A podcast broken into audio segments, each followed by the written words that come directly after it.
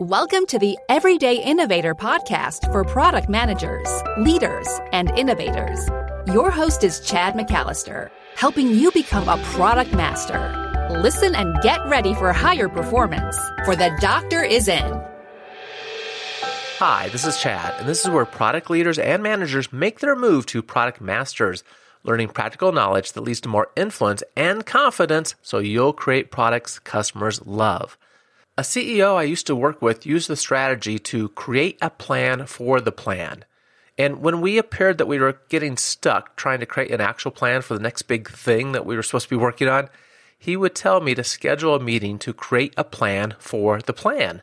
A meeting to discuss what would need to go into a plan since we don't really have a big picture understanding of what the whole plan should be.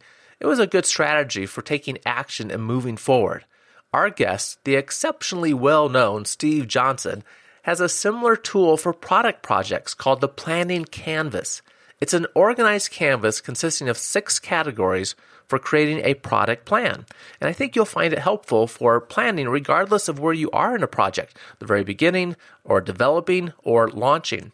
And remember, we always take notes for you. You'll find a written summary of all the insights that Steve shares in our discussion at theeverydayinnovator.com slash 265. There's also another really good reason to go there to theeverydayinnovator.com slash 265. That's because there's a bonus question I asked Steve that we don't talk about in this podcast, but is actually in the show notes. And of course, you'll find a graphic of the planning canvas, which is a really good tool to download. Now, let's talk with Steve. Steve, welcome back to the Everyday Innovator podcast. Glad to be here. It was a pleasure seeing you in November. We were at a product conference together, and that was great fun. And we got to talk about a few things.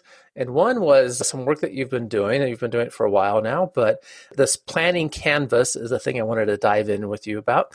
And this is part of your work at Under 10, and this is called the Under 10 Planning Canvas. Just give us some context around that. Cool. Well, you know, I started under 10 back in 2012 after 15 years as a founding instructor at Pragmatic. And so many of the places I worked with said, we need help implementing what we learned. And they would say they love the pragmatic process.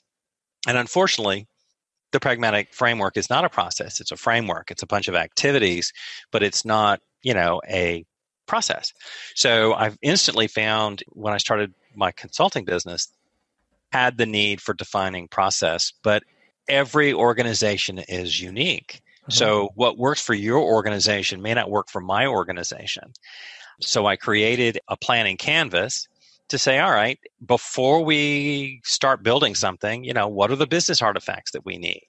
And once we do start building something, what are the technical artifacts that we need and so forth. And I've worked with a number of companies over years, including Pragmatic, on what are the artifacts and activities we need to go from hmm. idea to market. And okay. that's what the planning canvas is about. Okay, so this is for a product manager and product management team to get mm-hmm. their hands around what actually needs to get done. There's lots of different approaches out there to product management. The experience that you were connecting it to there at Pragmatic was they give us a bunch of building blocks but there's not necessarily a timeline or framework for how those come together. And this helps to address that. Right. Okay. And in some ways, it's almost like a framework of frameworks or a method of methods. Some organizations are doing design thinking, and some people are doing SAFe, and some people are doing the other thing, but they don't really have a full process from I've got an idea and we're making money. Mm-hmm. And this is trying to stitch that all together in a way that still makes it simple enough that you can put your brain around it. One of the sessions I did, they showed me their process diagram, which was 37 pages of uh, flowchart, and nobody could explain it to me, mm-hmm. which is where I got to under 10. Let's have under 10 steps in mm-hmm. going mm-hmm. from I've got an idea to we're making money. Yeah, we can make it more complicated than we need to. And I always go back to the customer problem, right? Let, let that be totally. your guiding light, and that will organize so much of what we do. The canvas Very itself, true. I'm going to put the canvas in the show notes and encourage everyone listening to go check that out so you can have a visual here. And whatever other materials you, you give to us, Steve, to help explain this, I will put that in the show notes as well. But why don't we walk through this? For people that are just listening right now, can you kind of describe it for us first? Well, most process diagrams are linear for a start. You start over here on the left and you go through here and here and here and here. And you go through some sort of staging or some sort of gate or whatever. But they tend to be linear, yet we live in a, a very recursive or iterative world. So the beginning is the shape is a honeycomb, it's a circle rather than a line. Okay. And at the core of it, if you can imagine a six petal at the center of it is learning. Because at every step of the way, we're going to be le- learning. The first step we call um, discovery. We've identified maybe a persona or a market or a problem that we want to build a product around. We go through a discovery phase, which means we need some sort of customer discovery notes and some research and some experiments and some observation, and we write all that stuff down. And we then move to a commit. All right, we hmm. found this problem. We've looked at a bunch of different problems. We've done what we call opportunity scoring, and we've identified something we want to go forward with. We need the executive team or your investors to commit the funds necessary to turn that into an idea. And that's kind of the first two steps of that honeycomb or that flower. Then we go to the technical bits. Now that we've got an idea for a product, what are we going to build? And that's where you get into defining your personas and your requirements and your stories and your acceptance criteria, which you then sit down with your dev team or your technical team and say, you know, here's the input, right? Let's solution it. Let's do our design thinking or let's do our story mapping, whatever method we use to articulate how we're going to solve the problem and then define what our success criteria are going to be. And then while that's going on, we prepare to get the product into market. So that's the third pair of petals in my little flower here. And there we're thinking about how are we going to get this into the market? What is our launch strategy? What are our launch goals? What are our okrs how are we going to empower our marketing team and our sales team? And what do we need to get the product into the market? Mm-hmm. so visually it's six hexagons around a core called learning. And at each step of the way we learn. As you engage with the market, you learn things. And then as you explain it to your executive team, they say, oh, well, what about this and this and this and this? And you're like, oh, shoot, I learned some more stuff. I have to now go validate. And it's not serial. You always keep coming back to the learning aspect. And so, what we've done with the canvas is say, here are the major steps, and they're not necessarily serial, uh-huh. but at this step, what are the artifacts and activities we need to go through? Who do we need to communicate with? What are the artifacts that we deliver? And that product playbook is really um, the focus of what I do at Under 10 is working with teams to develop their own playbook based on the concepts that I've put in my book. Yeah, that, I, I love this idea. I, am a sucker for a good canvas as it starts with, right? But I, I love this idea for getting all the key information on one page about what the larger plan is. And like you said, this is a plan for planning. And right. I once was in a startup and our founder used that phrase a lot because sometimes we just feel kind of stuck. Like we have to figure all this stuff out. Like, no, let's just make a plan to figure it all out. Like, oh, mm-hmm. okay, let's first have a discussion about what are the pieces right. here to get our hands around, and then we'll dive in a little bit deeper. These pairs of flower petals that I've been talking about break out that way as well. The first step is discovery, and that's paired with commit, which is actually a planning step and an execution step. Hmm. And then we go into describing for our dev team, and then cr- they create the thing we've decided to build, which guess what is planning and then execution. And then we plan to deliver. Okay, there's our planning. And then we actually connect with the market, and there's our execution. That makes sense. And so hopefully everyone will go check out the show notes. That's at theeverydayinnovator.com slash 265. But think of this as like the lean cycle of learn, build, measure. We're, we're mm-hmm. going around the circle a bit. This is meant to be an iterative. But you also, as you discussed it, right, you discussed it in the order that we tend to tackle things. And we're doing loops within in that as new learning Correct. comes up. Correct. And yet, here's the interesting part I've almost never started at the beginning. Hmm as I reflected on my own career and some of the consulting work that I've done, I came into a company a few years ago and they had already built a product or were well on the way. And I thought, well, I don't want to derail what they're doing. I hmm, need to go out and learn what I need to know about validating this product that they're building. But mostly, I need to get ready for launching.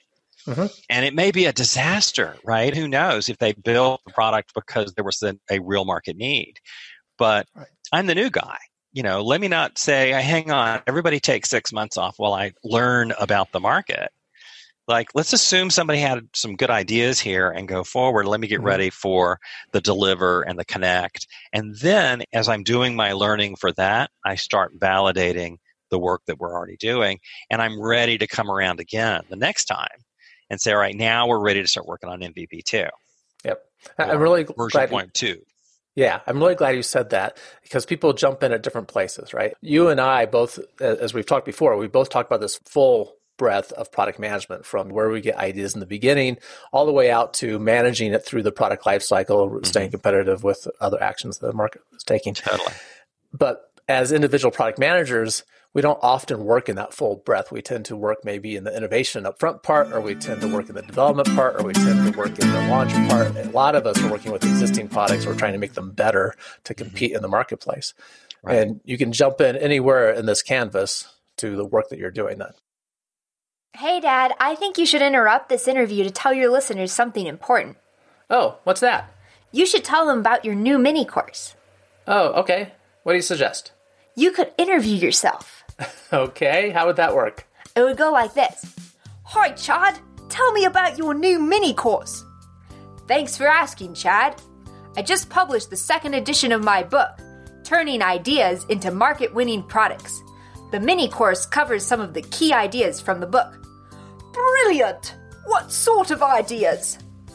You'll discover what to do as a product developer, manager, and innovator, methods for finding and testing ideas that lead to valuable products customers love, how to really use the minimal viable product approach, and much more. Splendid! Is it free?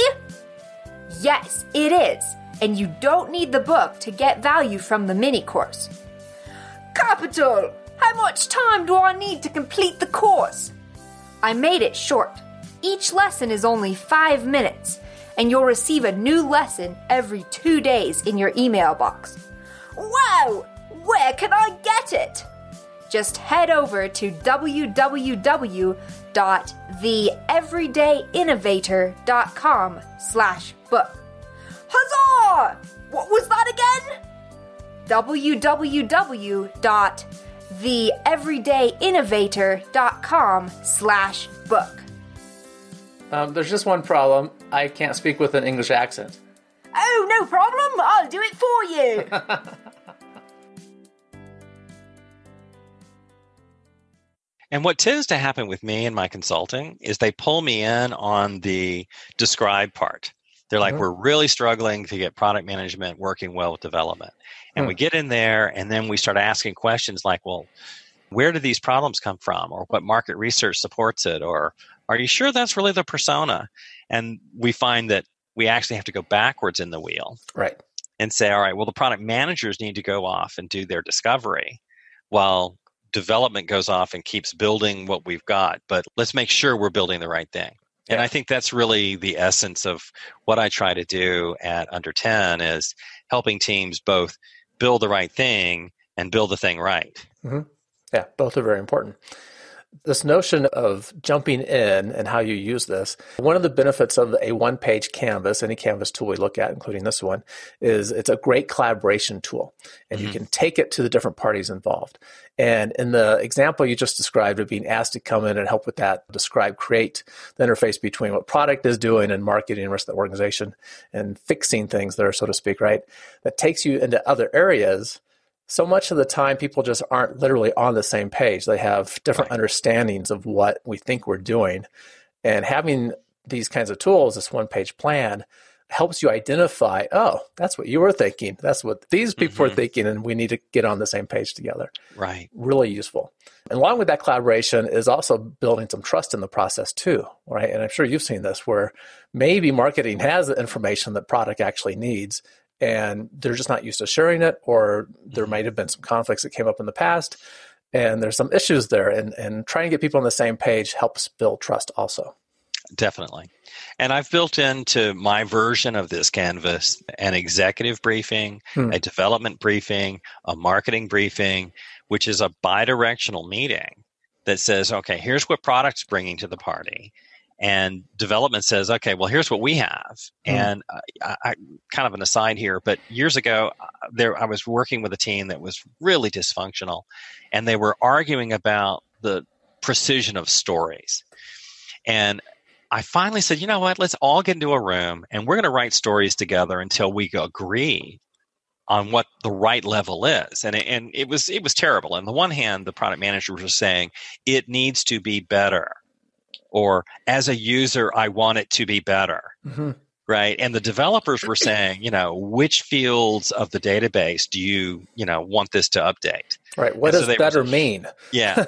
so neither one of them had a, an idea of what the right level of precision is. But Yep. I find with planning or with any sort of communication, having two way communication is the key of, of saying, here's what I've learned. And your counterpart says, well, here's what I need to know. And let's mm-hmm. find where that middle ground is. Okay. I'd like to step through these in a little bit more detail. You gave us a great overview. And so we'll just take two or three minutes for each of these to walk through. And we might as well start with discovery again. That's the first petal in the six petal flower with learning Correct. at the middle. So tell us the things that would take place in discovery. Okay. And I'll provide you an example of what I consider to be a default version or some of the things that I recommend, like in discovery. We need to get clear on who it is we're discovering from. I mean, who is this potential customer that we're building for? So, what are your target personas? What are the problems that they're having?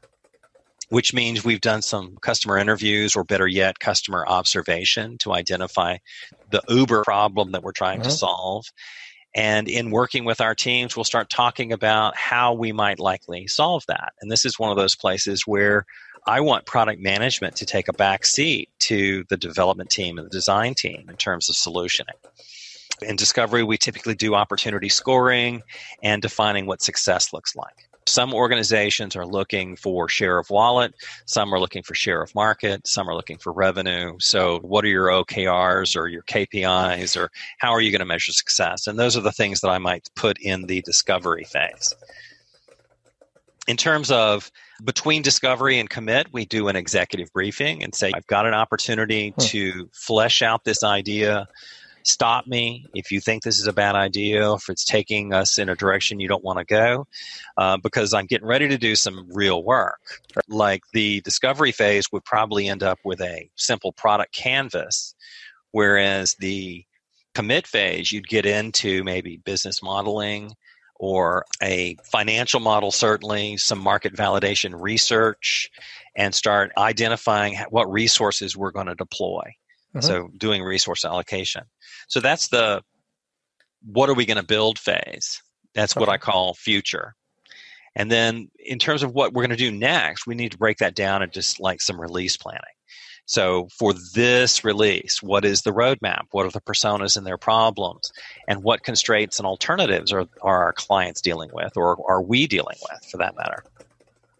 And we take that into a development meeting, and they say, well, based on what you've said, let's write some acceptance criteria. So you Okay. would come out of that development brief with a backlog that is groomed, that you've got clarity on what it is we're asking development to build, with acceptance criteria, and then providing ongoing development support as they get into it and they start going, oh, wait, this seemed really clear in our meeting, but now that I'm in it, I think I need some more clarification. So that's during the execution where, again, product management is probably taking a less involved role and development is taking the lead. Mhm. And while that's happening, a lot of product managers are also the product marketing managers. So they're having to think about what are we going to take to market. Hmm. So we need to start prepping up our our launch planning with all right, what is our launch vision and our goals and our OKRs there, our success criteria there, and how do we make sure that we're ready at least internally? Marketing has what they need, sales has what they need, support has what they need. Okay. And, ground us again. Where's this work taking place? I'm in the deliver state. Okay. Stage. Okay. I want to make sure I was tracking with you. That's all. Okay. well, I want to be able to point to the graphic yeah, that's behind me, it's... but it's unfortunately not. It's in the show notes. And then finally, we'll connect with the market. And so we need to make sure that the whole company is ready to take orders. And, and I had a funny one years and years ago.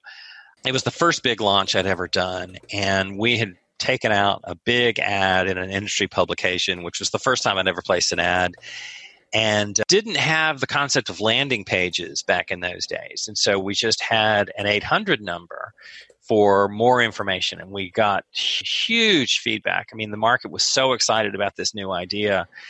And yet we forgot to tell the people on the 800 number. So suddenly the phone starts ringing. Our receptionist picks up the phone. People are asking for this product, and she's going, We don't even have that. What are you doing? Stop calling here. Oh no. And one of my sales friends was walking through and heard her say this and said, "Oh no, no, uh, we launched a new product today." And she's like, "Well, somebody should have told me." So yeah, we were not quite ready operationally. Right. So you're looking at are we ready for the market? Is sales ready? Is support ready? Is the receptionist ready? Mm-hmm. and that's the connect phase. And throughout all of the phases, you're going to learn stuff, which causes you to go kind of back to the center and say, have we validated or invalidated any of our hypotheses as we went along here? Mm-hmm. So to me, learning is the most important step of all. And I don't quite know how to show it except as the center of my little flower diagram because you do it at every step. And one thing I love about the agile methodologies we see people deploying is they always end with a retrospective. And yet, a lot of times people say, Do I really need to do the retrospective? And I'm like, Well, I don't know. Do you want to get better or are you happy? and they're like, Oh, we want to get better. Then, yes, you have to do the retrospective. But we tend to do the retrospective on development process.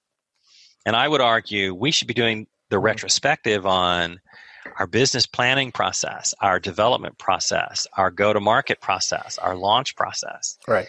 Anytime we've got like a process underneath this process canvas, every one of those wants to have a retrospective so that we get smarter about the market, about the business, about the product, and about all of the processes we have in place. Yeah.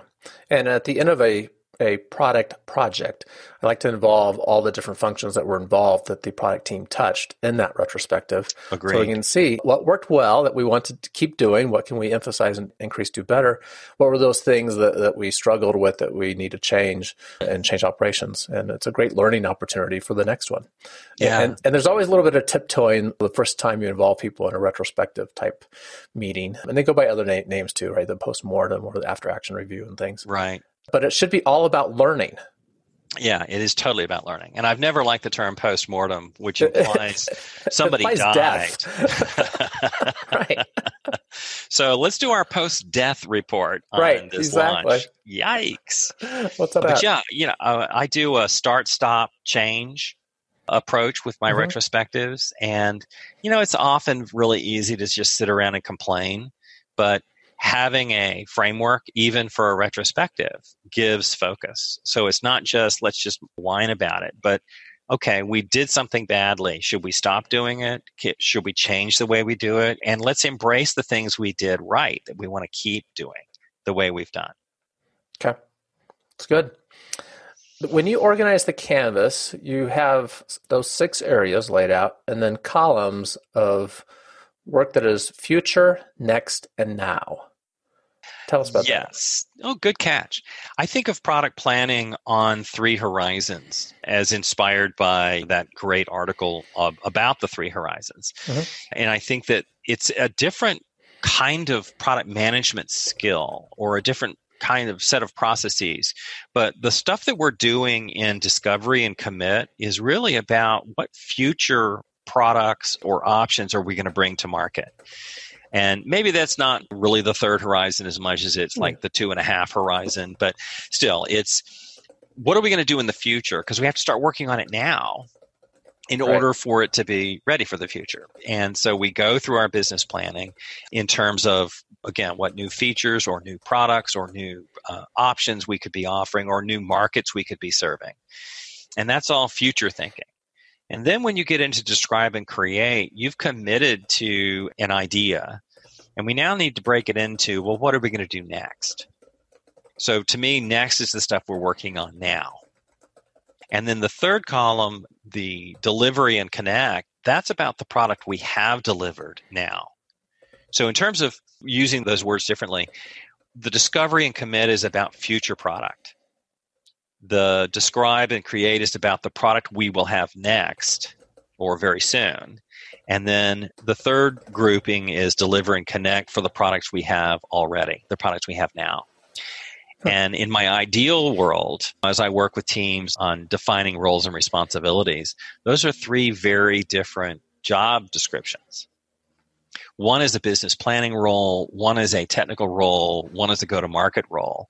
And what I like about breaking it out that way is say, if I'm a product growth manager or a product marketing manager, I'm focused on the product we have now. I, I, don't really care about the next release or the next product. I'm really focused on and motivated to focus on expanding the success of the products we have in the field today. Good. So, as you're talking through this, I'm also thinking about portfolio planning, where we have a number of projects going on at the same time. Right.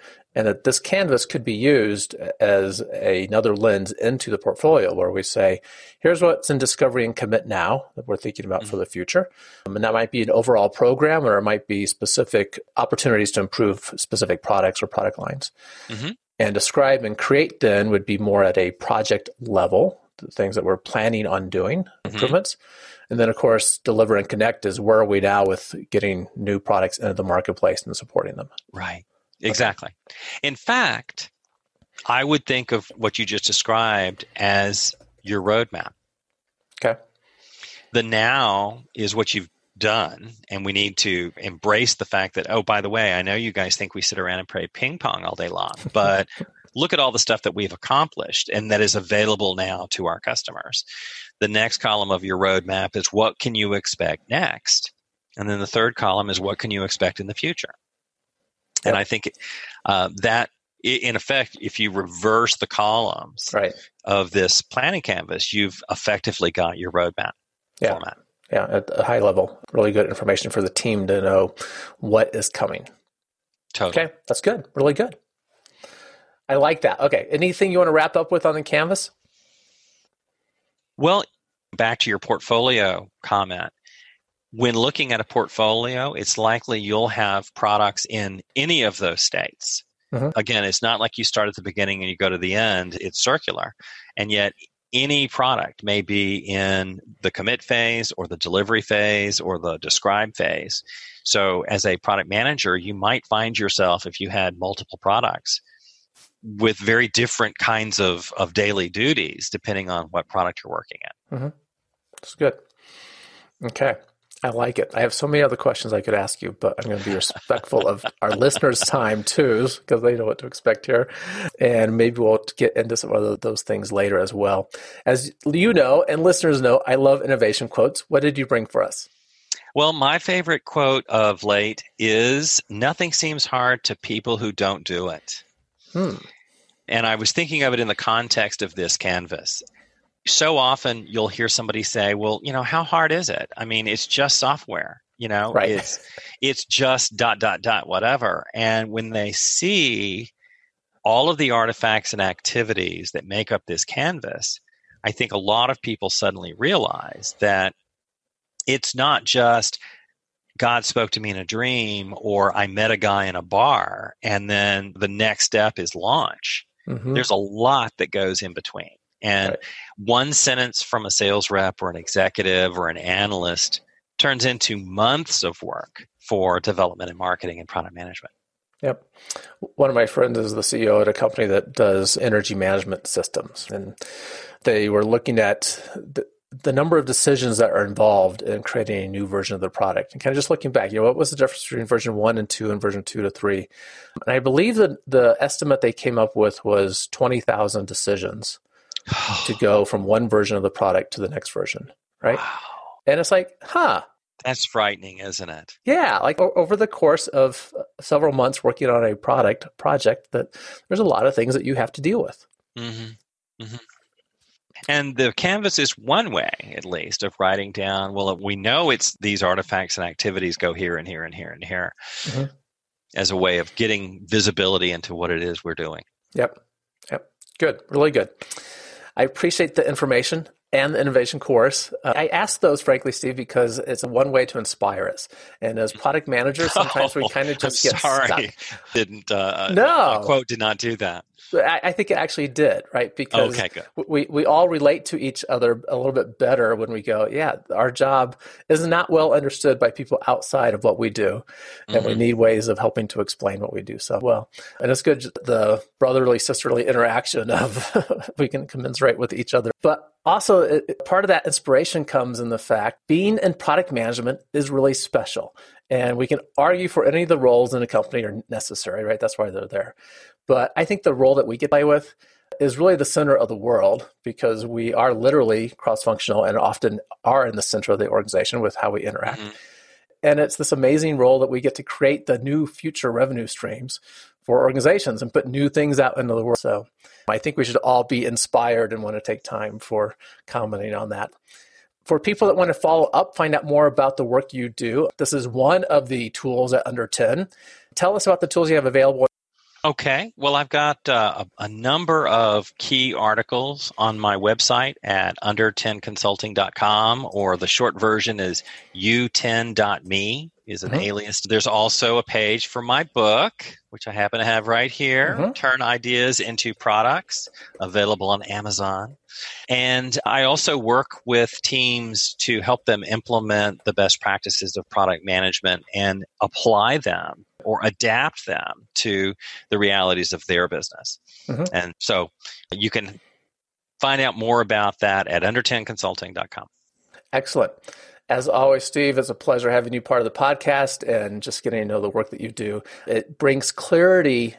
Every time I talk with you, you bring clarity to what we do in product management, and I greatly appreciate your work in that space. Well, thank you very much. And I love the podcast. You have so many interesting guests. I hope I'm one of them. Most definitely. And we will do it again as well. Thanks so okay. much, Steve. All right. Thanks again for listening to The Everyday Innovator. This is where you become a product master. We had a great discussion with Steve, and I loved how he talked about those six categories that goes into a plan. Discover, which is a planning phase, commit, which is an execution phase, and then we repeat that planning execution work and describe and create, and then finally in deliver and connect. You'll find the written summary and a bonus question that we haven't talked about in this episode yet at theeverydayinnovator.com slash 265. Keep innovating. Thank you for listening to The Everyday Innovator, which teaches product managers to become product masters. For more resources, please visit theeverydayinnovator.com.